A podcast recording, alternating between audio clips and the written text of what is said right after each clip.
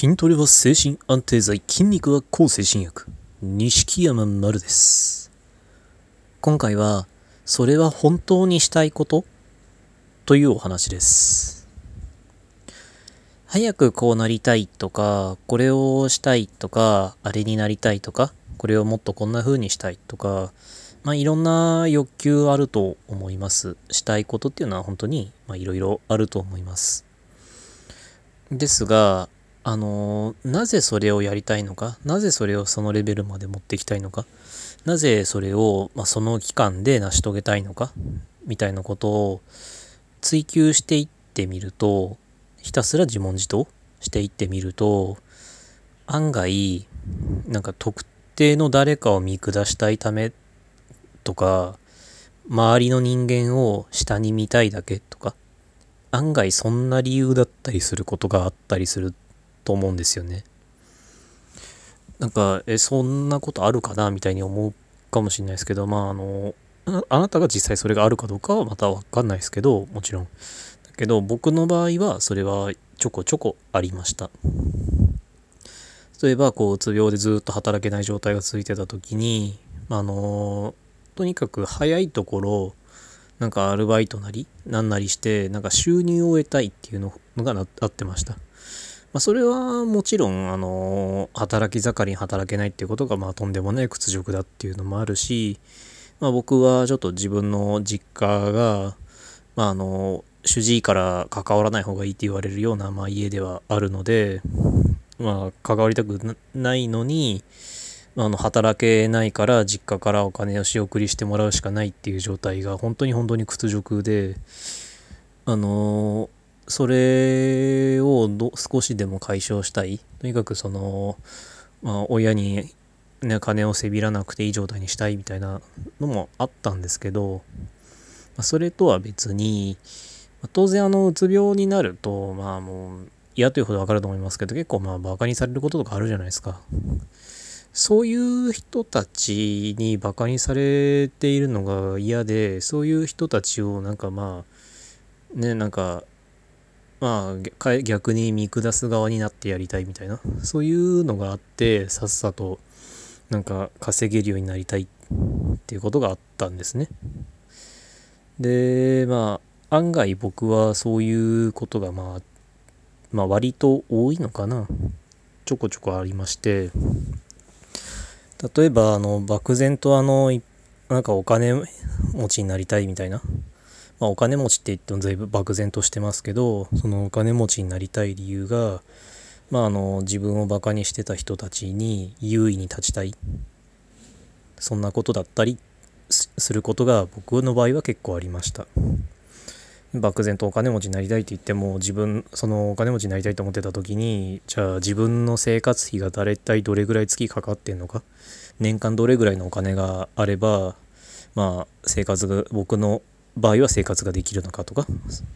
自分がしたいことにかかるお金がいくらなのかとかっていうのも何も把握してないのに漠然とお金持ちになりたいみたいなことを考えて、まあ、突き詰めていくとただ単にまあ誰かをバカにしたかったからなんていうことがまああったりしました。まあそのまあね早くお金を稼ぐとかお金持ちになるとかそれまあそういうのがまあありましたけどそれ以外にもまあ僕はそんな風によくよく追求していってみたら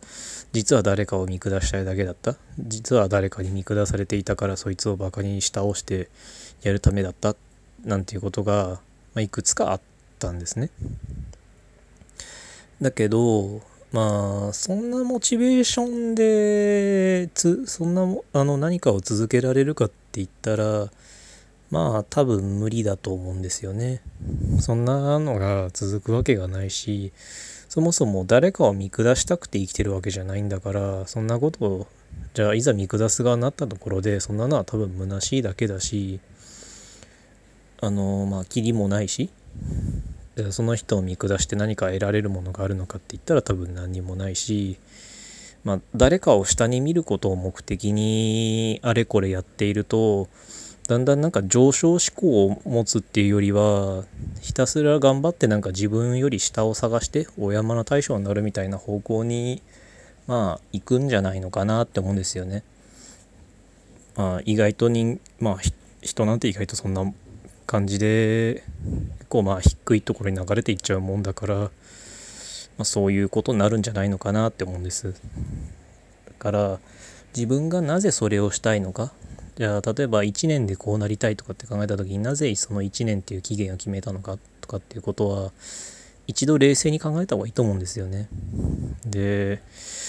あの結構ありがちなのがあの今年中になんか薬をゼロにするみたいなそういう目標の立て方って結構あるんじゃないのかなって思うんですよね。だけどあの、まあ、これまた僕の場合はですけどあの早いところ薬をゼロにしたかったっていう理由の一つにやっぱりそのまあ仲良しグループの中であのそうだ入院中にできた仲良しグループがあって精神病院入院してる時に退院した後もた少しの期間付き合いがあったんですけど、まあ、その中で僕が、まあ、薬が、まあ、なあの比較的早く減っていったんですね。でまあもちろん薬なんか飲みたくないからゼロにしたいっていうのもありますけどなんかまあとりあえずその人たちの中であの自分がうまく、まあ、一番マシになりたいみたいなのが、まあ、正直言うとちょっとあったんですね。この人たちより、まあ、早くうまくいきたいのなんかま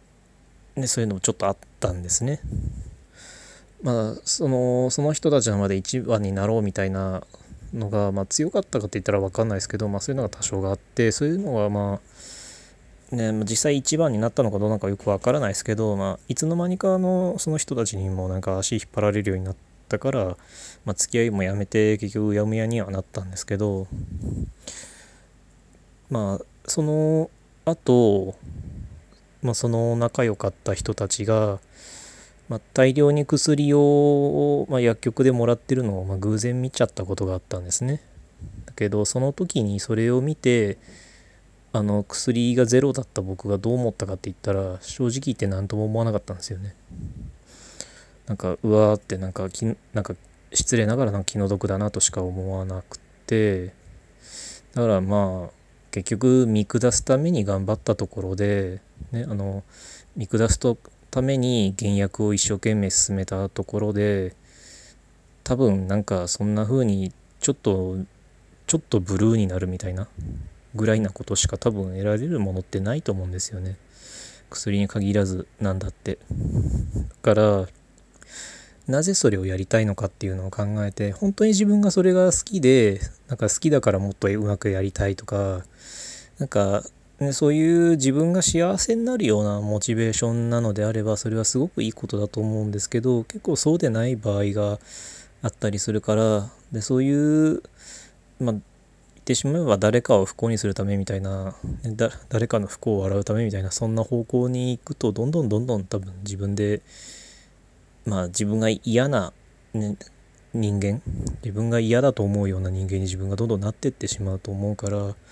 そしたら多分いつの間にか精神のバランス壊してしまうと思うんですよね。なので、一度自分がなぜそれをしたいのか、なぜそうでなければなんないのか、みたいなことは、しっかり考えた方がいいんだと僕は思います。いつの間にかその周りに流されてたりとかいつの間にか周りを見下すことが目標になってたりみたいなことって結構あると思うので、まあ、どなんまああのなんかこう思その自問自答するのにいいタイミングがあるのかはちょっと分かんないですけど、ま、気が向いた時にそういえば何でこれがしたいのかなみたいなことは一度考えた方がいいんじゃないかなって思います。きっとそれがこう精神のバランスにも将来的にもいいんじゃないかなって僕は思います。今回はこんなお話でした。ご意見、ご感想、ご質問などありましたら、Twitter の錦山丸か、マルルンズ放送局公式お便り箱までお願いします。ありがとうございました。